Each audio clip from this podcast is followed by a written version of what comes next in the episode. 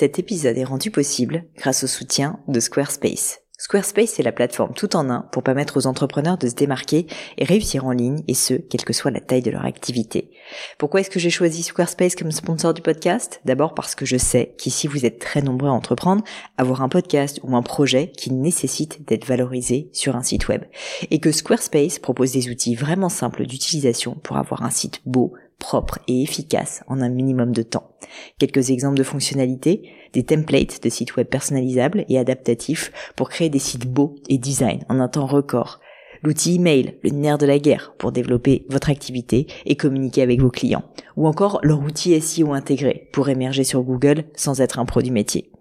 Alors si vous voulez donner à votre business toutes les chances de se développer, je ne peux que vous recommander d'aller sur le site squarespace.com.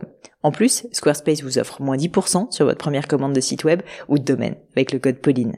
N'hésitez pas et rendez-vous sur squarespace.com, code Pauline.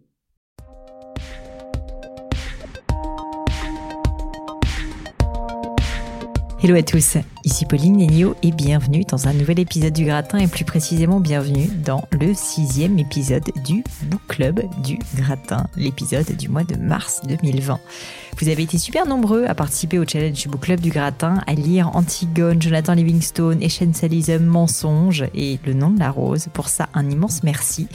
Avant de parler du livre du jour, je voulais vous faire un petit récap rapide de comment ça se passe pour participer au book club.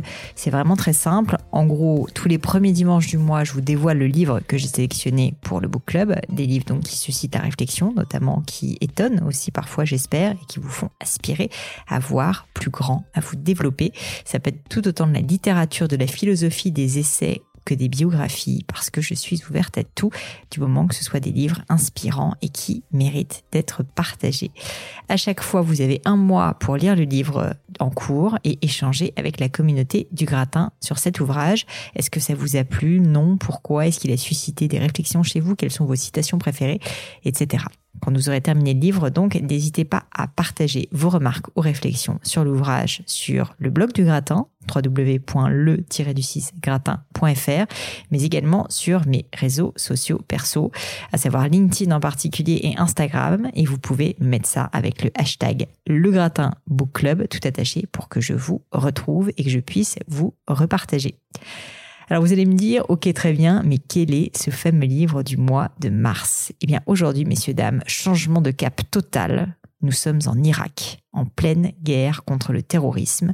Je suis avec Joko Willink et Leif Babin, qui sont tous deux officiers au sein de l'unité d'élite des Navy SEALs. Vous en avez certainement entendu parler. Je vous préviens, attendez-vous à prendre une vraie Parce que ce livre, c'est pas un livre sur la guerre, c'est en réalité un livre sur le leadership, une méthode plutôt pour devenir un bon leader. Je peux pas vous dire à quel point ce livre m'a inspiré. Je l'ai lu il y a quasiment un an, je crois, et euh, je l'ai relu euh, avec régularité. Je trouve que la vision de Joko et de Leif est vraiment particulièrement juste. Parce que je suis convaincue qu'être un bon leader, c'est pas d'imposer sa loi, c'est pas non plus de puiser sa légitimité dans un organigramme ou dans un titre. Au contraire, pour moi et pour Joko, visiblement, être un bon leader, c'est être humble et à l'écoute, c'est savoir se faire accepter, construire une confiance et se montrer vulnérable. Et surtout, être un bon leader, c'est emmener les autres dans une direction. Alors pour ça, bien sûr, il faut parfois savoir recadrer, il faut savoir dire non aussi, mais il faut également prendre conscience de ses faiblesses et balayer devant sa porte, prendre la responsabilité des échecs de l'équipe. Arrêtez de chercher des excuses si le projet n'avance pas comme prévu. Alors vous allez peut-être me dire, ok, très bien, mais moi je suis pas militaire, moi je suis pas chez les Navy Seals, je suis même peut-être pas entrepreneur, je n'ai absolument pas besoin de lire ce livre. Pourquoi perdre du temps sur de tels sujets?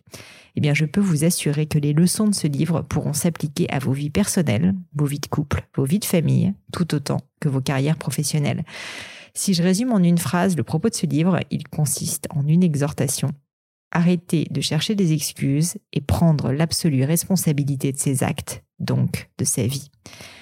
Quelques florilèges de citations choisies. D'abord, les meilleurs leaders ne sont pas motivés par l'ego ou les agendas personnels, ils se concentrent simplement sur leur mission et la meilleure façon de l'accomplir.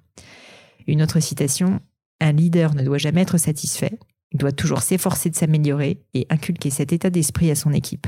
Il doit affronter les faits à travers une évaluation réaliste et cruellement honnête d'eux-mêmes et des performances de leur équipe. Enfin, une autre citation. Les bons leaders ne cherchent pas d'excuses, ils trouvent un moyen d'atteindre leurs objectifs. Ce livre m'a vraiment fait réfléchir, vous l'aurez compris, il m'a fait voir une autre vision du monde. J'espère que cela soit aussi le cas pour vous. Et je me suis vraiment rendu compte à la lecture de ce livre que prendre l'absolue responsabilité de ses actes rend tout simplement plus heureux. Plutôt que de s'épuiser à chercher des boucs émissaires partout, plutôt que de se renfermer sur des excuses ou de ne pas assumer ses erreurs. Donc ce livre incite à prendre acte de la réalité et à passer à l'action. C'est une philosophie que j'arrive toujours pas à mettre en place particulièrement euh, parfaitement à chaque fois, mais au moins maintenant je sais où je dois aller. Quelques détails pratiques pour vous. Le livre est disponible en français sous le titre Absolue responsabilité. Malheureusement, je dois faire mon mea culpa, vous allez me tuer, mais la version française est assez onéreuse, je dois dire. Je préfère vous prévenir. Sachez qu'il est également disponible en format Kindle en anglais, ce qui est la version que j'ai lue, et aussi bien sûr en paperback, c'est-à-dire un livre, vrai livre si vous voulez, mais en anglais, dans ce cas à un prix beaucoup plus accessible. Pour terminer, vous le savez, mon but avec le Book Club est de vous donner envie de lire ces livres et de vous les approprier, vous soyez d'accord ou non d'ailleurs. Votre avis euh, m'intéresse beaucoup sur LinkedIn, sur le blog du gratin, sur Instagram, sur Twitter aussi, partout. Bref, ça compte vraiment pour moi. Donc n'hésitez pas à me dire si vous avez lu le livre, ce que vous en avez pensé, si vous avez des citations qui vous ont particulièrement plu.